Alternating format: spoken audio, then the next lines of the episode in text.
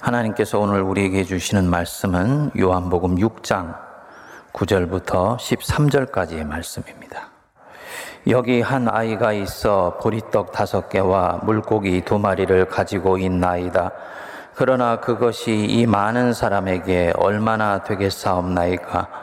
예수께서 이르시되 이 사람들로 앉게 하라 하시니 그곳에 잔디가 많은지라 사람들이 완전히 수가 오천 명쯤 되더라.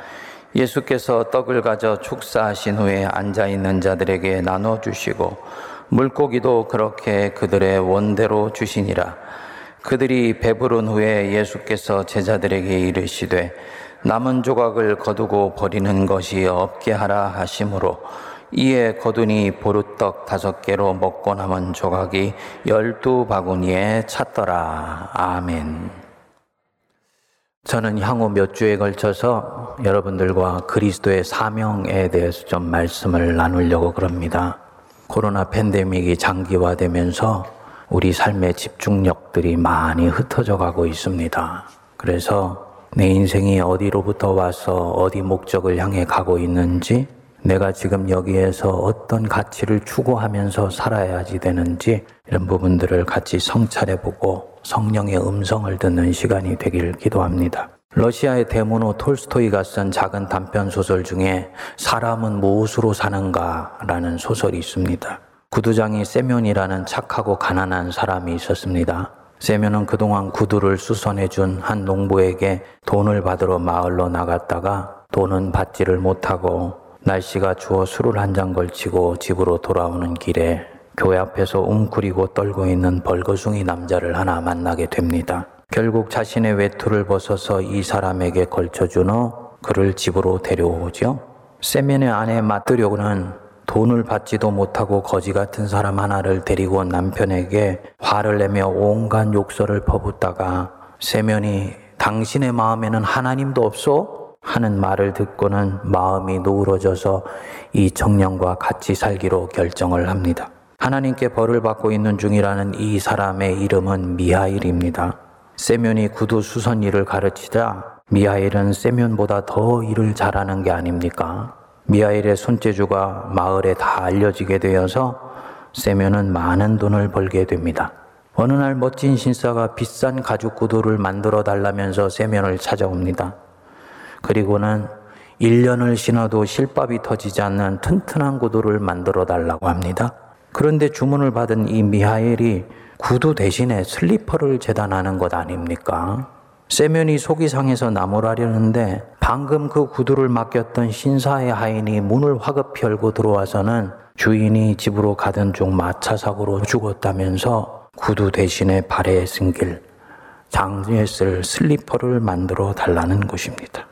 세월이 흘러서 6년의 시간이 지나고 미하엘은 변함없이 세면의 가게에서 일을 합니다. 어느 날 어느 여인이 쌍둥이 딸들의 구두를 주문하러 들어옵니다. 6년 전 두 아이의 아버지는 아이들이 태어나기 전에 죽고 어머니는 쌍둥이를 낳다가 죽게 되어서 이웃에 살던 자기가 8개월 된 이 딸과 함께 임시로 아이들을 맡아 키웠다는 거예요. 그런데 그만 자기 큰딸이 병으로 죽자 이 아이들을 맡아서 지금까지 소중히 키워왔다고 말합니다. 이 여인이 눈물을 닦으며 자기 사연을 말하는데 이 말을 들은 마띠로가 부모 없이는 살아도 하나님 없이는 살 수 없다고 하더니 그 말이 맞군요. 라고 말을 합니다. 이 순간에 방이 환하게 밝아지면서 미아일은 날개가 달린 천사가 되고 놀래 있는 사람들에게 그동안의 사연을 말해주게 됩니다. 미하엘은 6년 전 하나님께 한 영혼을 데려오라는 명령을 받습니다. 세상에 내려보니까 쌍둥이 엄마예요. 자신을 데려가면 아이들이 죽게 될 거라고 아이 엄마가 애원하니까 미하일은 차마 이 여인의 영혼을 데려오질 못하고 오히려 하나님께 이들 쌍둥이 엄마를 살려달라고 간청을 합니다. 하나님은 미하일의 청을 들어주지 않고 그 엄마의 영혼을 데려오라고 합니다. 그리고는 사람의 마음 속에는 무엇이 있는지, 사람에게 허용되지 않은 것은 무엇인지, 그리고 사람은 무엇으로 사는가, 이 세 가지를 알 때까지 너는 사람들 속에 들어가 살아라. 명령받고는 알몸뚱이로 세상에 내려온 것입니다. 천사 미하엘은 세면의 표독스러운 아내 마트리오가 하나님 얘기를 하자 얼굴이 누그러지는 것을 보고 사람의 내면에는 하나님의 사랑이 있다는 것을 깨달았다 합니다. 그날 해가 지기 전에 자기 죽을 것도 모른 채 1년을 신을 신발을 지어달라고 하는 그 신사를 보고 이 천사는 인간에게 허락되지 않은 것이 있으니 인간은 지금 자기가 진정 무엇을 필요로 하는지를 알지 못한다고 깨닫게 되었다 합니다. 마지막으로 사람은 무엇으로 사는가?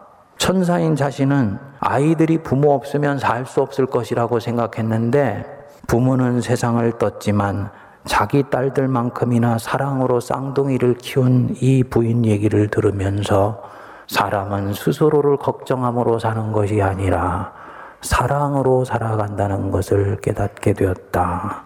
말을 하면서 하늘로 올라가는 거예요.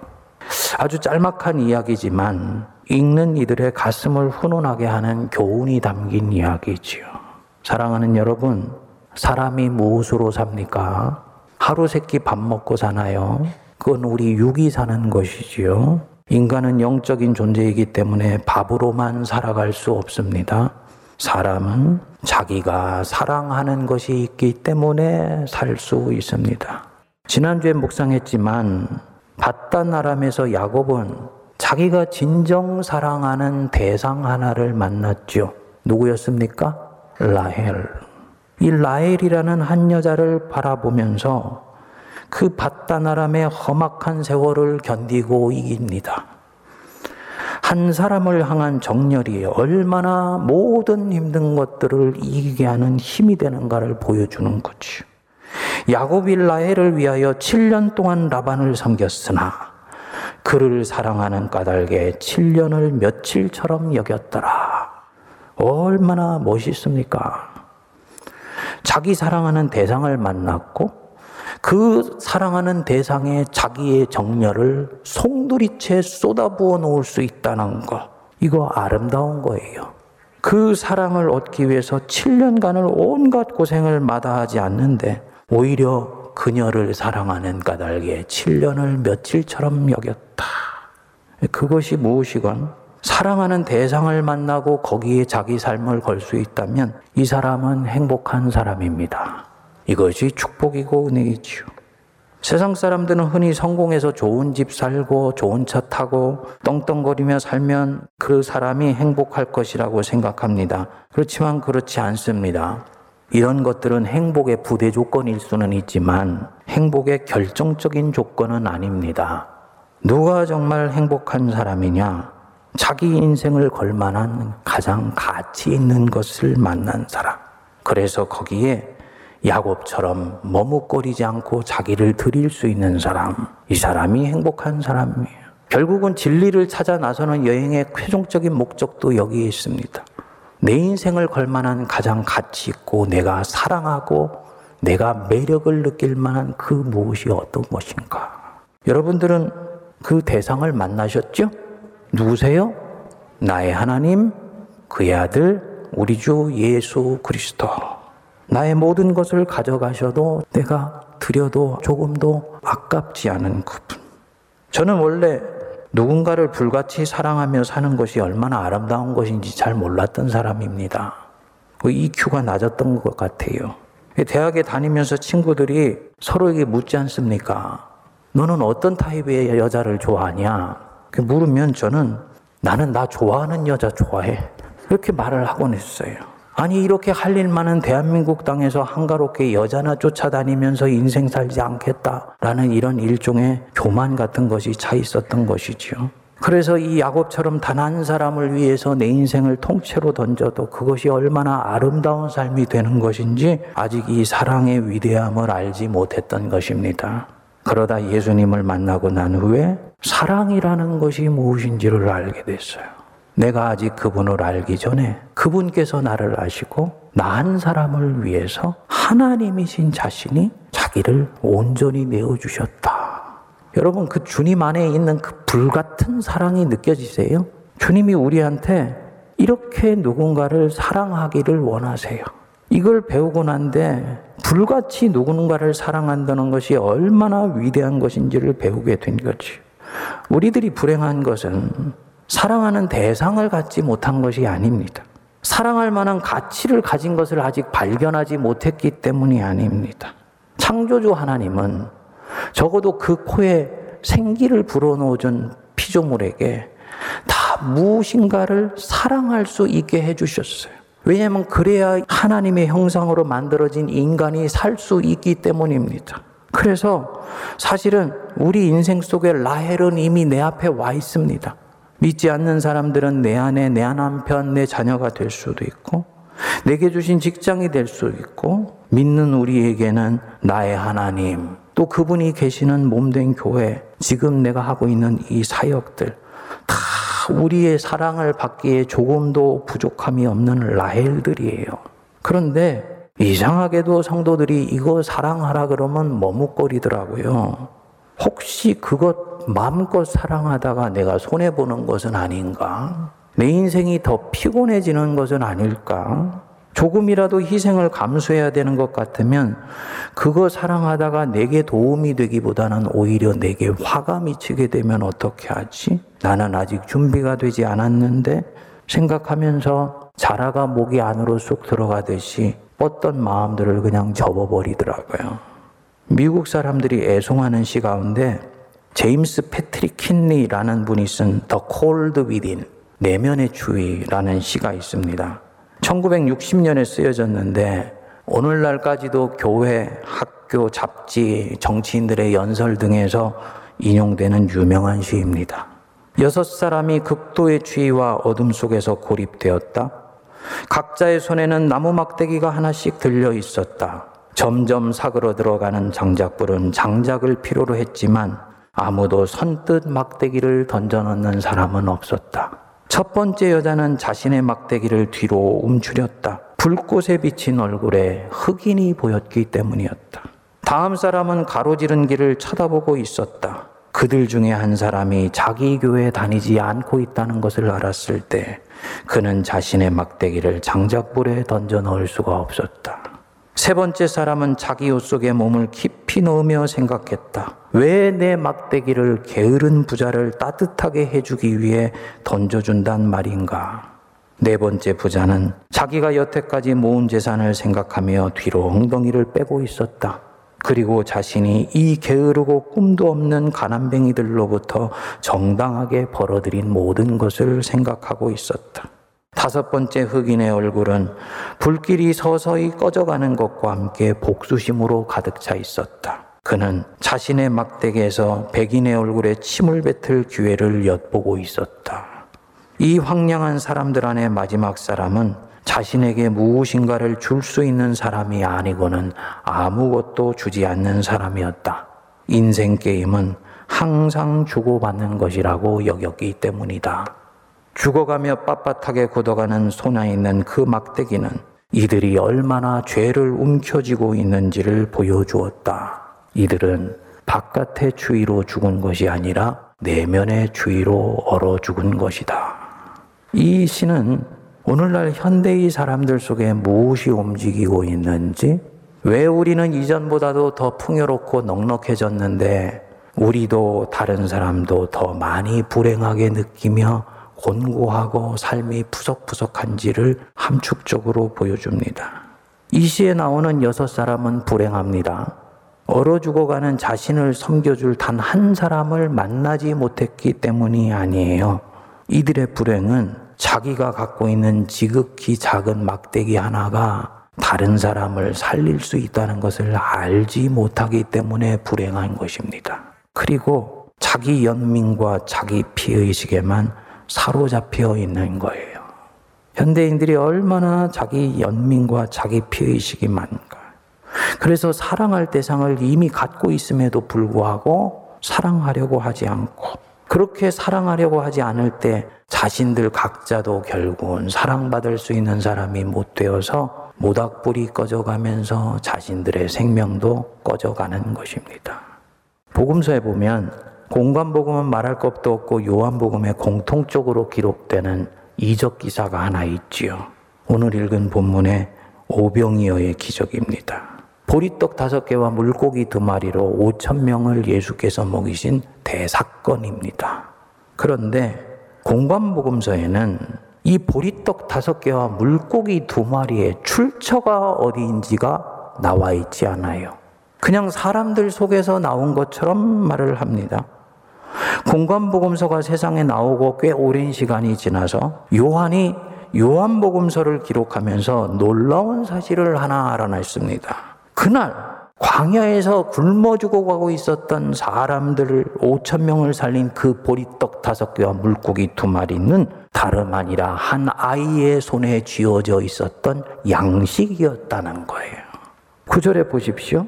여기 한 아이가 있어 보리떡 다섯 개와 물고기 두 마리를 가지고 있나이다. 제자들이 지금 단순히 이 아이가 지금 식량 갖고 있다고 말하는 것이 아니에요. 그 뒤에 보시면 그러나 그것이 이 많은 사람에게 얼마나 되겠사옵나이까 무슨 얘기입니까?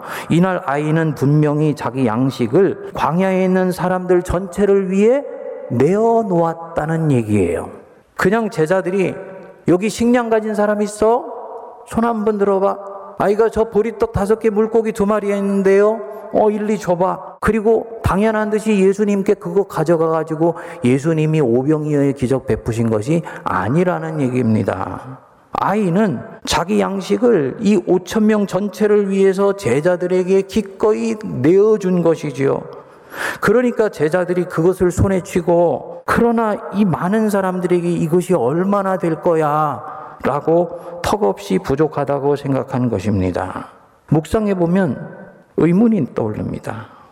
정말 그날 이 광야의 5천 명 공동체 안에는 물고기 두 마리와 보리떡 다섯 개밖에 없었을까? 저는 그렇게 보지 않습니다. 그날 거기에 모이는 사람들 중에는 틀림없이 자기가 가지고 온 양식을 꺼내놓지 않고 뒤로 숨겨놓은 사람들이 있었을 거예요. 혹시 잘못되면 내일이라도 먹기 위해서. 그들은 마치 모닥불에 모여 있었던 사람들처럼 자기 것을 내어놓으려고 하지 않았을 것입니다. 그런데 그 중에 한 아이, 아직 응석 부리는 나이고, 그렇기 때문에 손에 쥔 것은 입에 넣지 않더라도 절대로 펴서 줄 수 없는 본능을 아직 가지고 있는 이 아이가 선뜻 자기 것을 내어놓았습니다. 미스테리지요. 광야의 사람들을 위해 필요하다 하니까 단순한 마음으로 내어놓은 것입니다. 아이에게는 결코 작은 양이 아니에요. 오늘 저녁뿐만 아니고 내일도 먹을 수 있는 양입니다. 그런데 그는 내어놓습니다. 내일 굶으면 어떻게 하냐고요? 그런 일은 절대로 없습니다. 우리 예수님 옆에 있으면 자신은 절대로 안전하다는 것을 이 아이는 믿고 보았기 때문이에요. 그리고 이 아이의 단순한 믿음대로 예수님은 일하셨지요. 그 오병이어를 들고 하늘에 축사하시고 띄어서 나눠주시니까 신기하게도 5천 명이 먹고도 남았어요. 자기 손에 있을 때는 자기의 입에 들어가는 양밖에 되지 않았는데 예수님 손에 자기 것이 건네지니까 5천 명이 먹고도 남는 놀라운 양이 된 것입니다. 성경에서 이 아이는 영적으로 지극히 작은 자를 뜻합니다. 여기 한 아이가 있어. 그 아이의 손에 뭐가 담겨 있겠습니까? 여러분, 아이의 손에 6캐럿짜리 다이아몬드가 들려 있을 수 있습니까? 미미한 존재는 미미한 것밖에 손에 쥐고 있지를 못한 거예요. 보리떡 다섯 개와 물고기 두 마리 그런 것이지요. 자꾸 보잘 것 없는 것. 자기에게는 충분하지만 다른 사람에게는 하루 끼니도 되지 않습니다. 하지만 이 아이는 그것을 자기 입에 넣는 대신에 하나님의 나라와 그 일을 위해서 내어놓았습니다. 그리고 그것이 예수님 손에 들어갔을 때 주님한테는 그걸로 충분한 것입니다.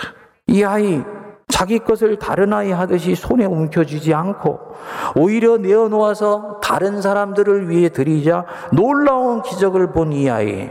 그날 얼마나 놀래고서 행복했을까요? 이 아이는 그날의 일을 평생을 잊을 수 없을 것입니다. 아, 그렇구나. 예수님의 이름으로 내 것을 내어드리면 그것이 시간이건 재능이건 물질이건 그 어떤 것이건 간에 만백성을 살리는 능력이 나타나게 되는 것이구나. 아까 그 모닥불에 앉아 있다가 다 같이 얼어 죽은 어른들과 얼마나 대비가 됩니까?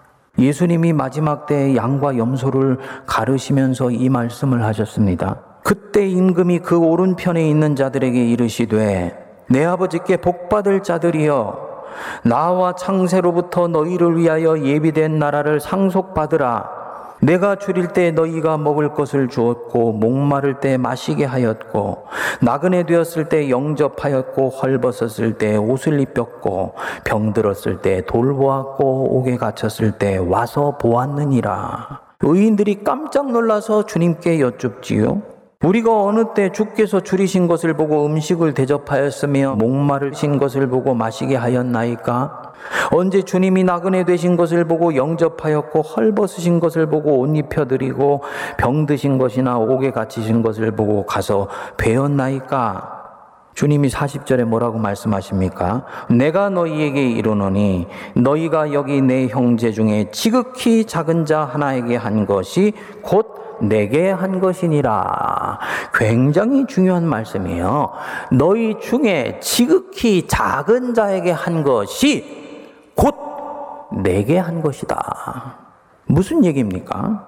연약한 누군가를 살피고 돌보고 교회 안팎의 작은 자를 살펴주는 것은 사람에게 하는 것이 아니고 사실은 그 뒤에 계시며 이들을 사랑하시는 예수님께 하고 있는 일이라는 거예요.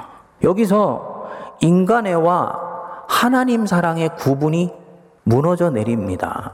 어, 그것은 인본주의적인 거야. 요즘 가끔 보면 그렇게 얘기하는 사람들이 많이 있어요. 사람을 살리고 생명을 보듬으며 작은 자를 섬기고 돌보는 것은 사람에게 하고 있는 것이지만 사실은 예수님께 하고 있는 것이라니까요. 인본주의와 신본주의 그분이 이분에서는 사라져 버리는 것입니다. 성경은 그 경경을 그렇게 나이브하게 구분하지를 않습니다. 정반대로 왼편에 있는 염소 같은 자들에게 말씀하시죠. 저주를 받은 자들아 나를 떠나 마귀와 그 사자들을 위하여 예비된 영원한 불에 들어가라. 이유를 말씀합니다. 내가 줄일 때 너는 먹을 것을 주지 아니하였고 목마를 때 마시게 하지 아니하였고 나그네 되었을 때 영접하지 않고 헐벗을 때 옷 입혀 주지 않았고 내가 병들었을 때와 옥에 갇혔을 때 돌보지 아니하였느니라 이들이 억울해서 항변하지요 주님, 우리가 언제 주님 줄이신 것이나 목마르신 것이나 헐벗으신 것이나 병든 것이나 옥에 갇히신 것을 보고 공양하지 아니하더이까? 심판자이자 구속주가 뭐라고 말씀하십니까? 45절입니다. 내가 진실로 너희에게 이르노니 이 지극히 작은 자 하나에게 하지 아니한 것이 곧 내게 하지 아니한 것이니라. 교회 안과 밖에 있는 작은 사람 하나 가볍게 여기는 거 무시하는 것, 우습게 하는 것, 그거 사람에게 그렇게 하고 있는 것이 아니고 이들 속에 계시고 이들 뒤에서 이들을 품으시고 사랑하시는 예수님께 지금 너희들이 그렇게 하고 있는 거야. 우리 주님이 말씀하시는 거예요. 인본주의와 하나님 중심주의의 구분이 여기서는 사라져 버리는 것입니다. 내 손길을 필요로 하는 사람을 외면한다. 죄송하지만 그분은 지금 예수님을 외면하는 거예요. 내 도움의 손길이 필요로 한 사람들을 내가 고개를 휙돌리고 가던 길로 가버린다. 지금 그분 주님에게서 고개를 돌리고 있는 것입니다. 더 무서운 사실은 주님이 뒤에서 말씀하신 부분이에요. 46절 정신이 번쩍 드는 말씀이죠. 그들은 영벌에 그들이 누굽니까? 약하고 보살핌을 필요로 하는 사람들, 외면한 사람들. 그들은 영벌에 의인들은요 이 사람들 살피고 돌본 사람들, 자기의 가진 것을 기꺼이 들여서 이들을 위해 섬긴 사람들, 이 의인들은 영생에 들어가리라 하시니라. 여기 이 의인들을 어떤 사람들이 의인인가요?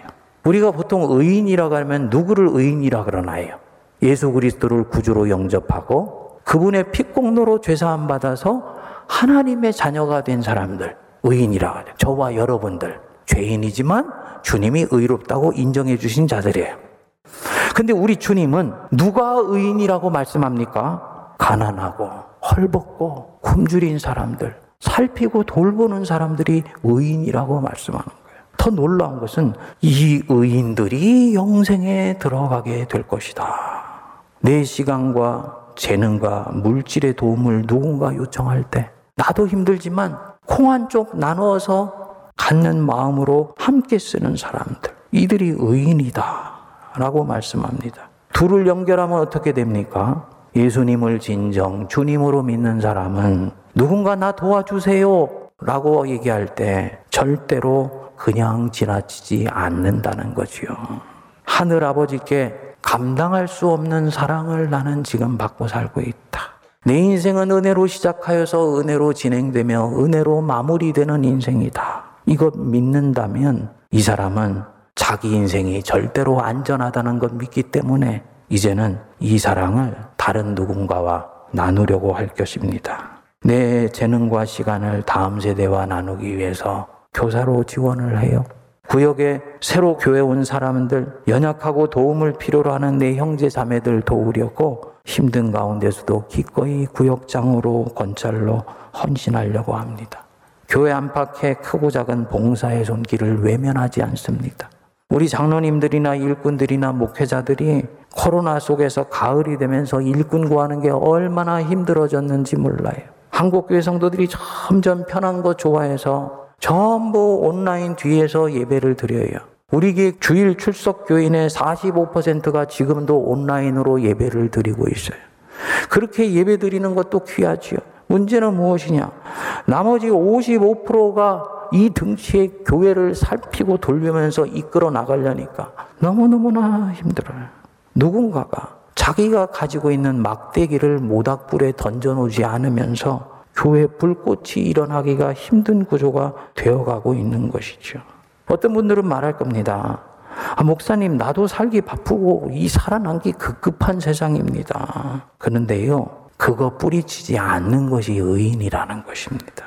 그리고 그렇게 하는 순간 이 사람은 하늘에 계신 내 주님, 예수님을 섬기고 있는 것이다. 사랑하는 여러분, 세상에서 내 몸 하나 가누는 거 만만치 않습니다.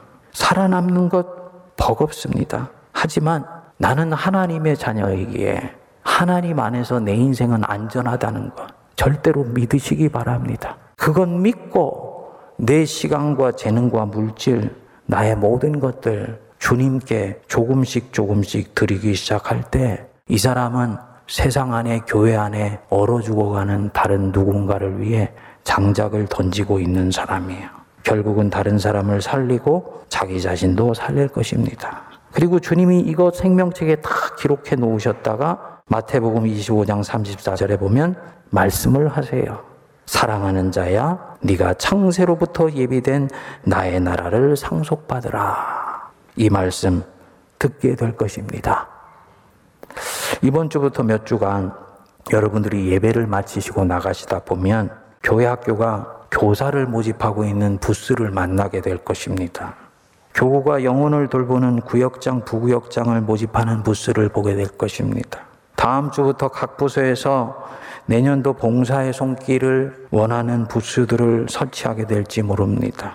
오늘 말씀 또 이어지는 다음 그 다음 주 말씀 속에서 아 저기에 성령께서 지금 내게 주시는 도전이 있는 것 같다 싶으신 분들은 그냥 스쳐 지나가지 마십시오. 나는 아직 그럴 시간도 능력도 없어. 라고 생각하지 마십시오. 그것은 내가 판단할 일이 아니고 하늘에 계신 아버지께서 판단하실 일이에요. 나는 그저 어린아이처럼 내가 가진 것 주님께 드리면 그것으로 충분합니다. 사랑할 대상을 찾았고 내 자신을 담백하게 이 결식일의 계절에 주님께 드리는 은혜가 임하게 되기를 바랍니다.